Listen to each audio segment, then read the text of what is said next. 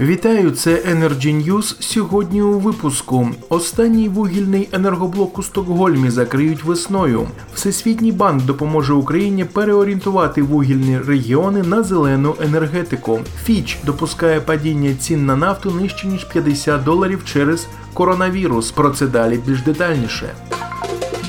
У Стокгольмі, столиці Швеції, закриють останній вугільний енергоблок електростанції Верта Веркет після закінчення опалювального сезону. Енергоблок виведуть з експлуатації на 2 роки раніше через зростання витрат в умовах збільшення податків на використання викопного палива.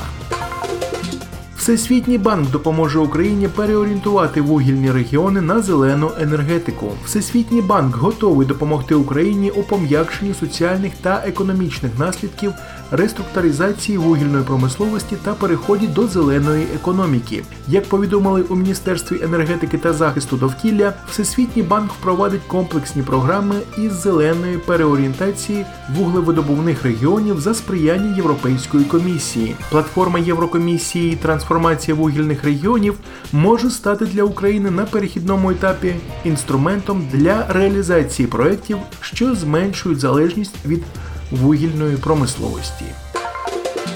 Fitch допускає падіння цін на нафту нижче ніж $50 через коронавірус. Спалах коронавірусу з Китаю може обмежити зростання попиту на нафту в разі подальшого поширення.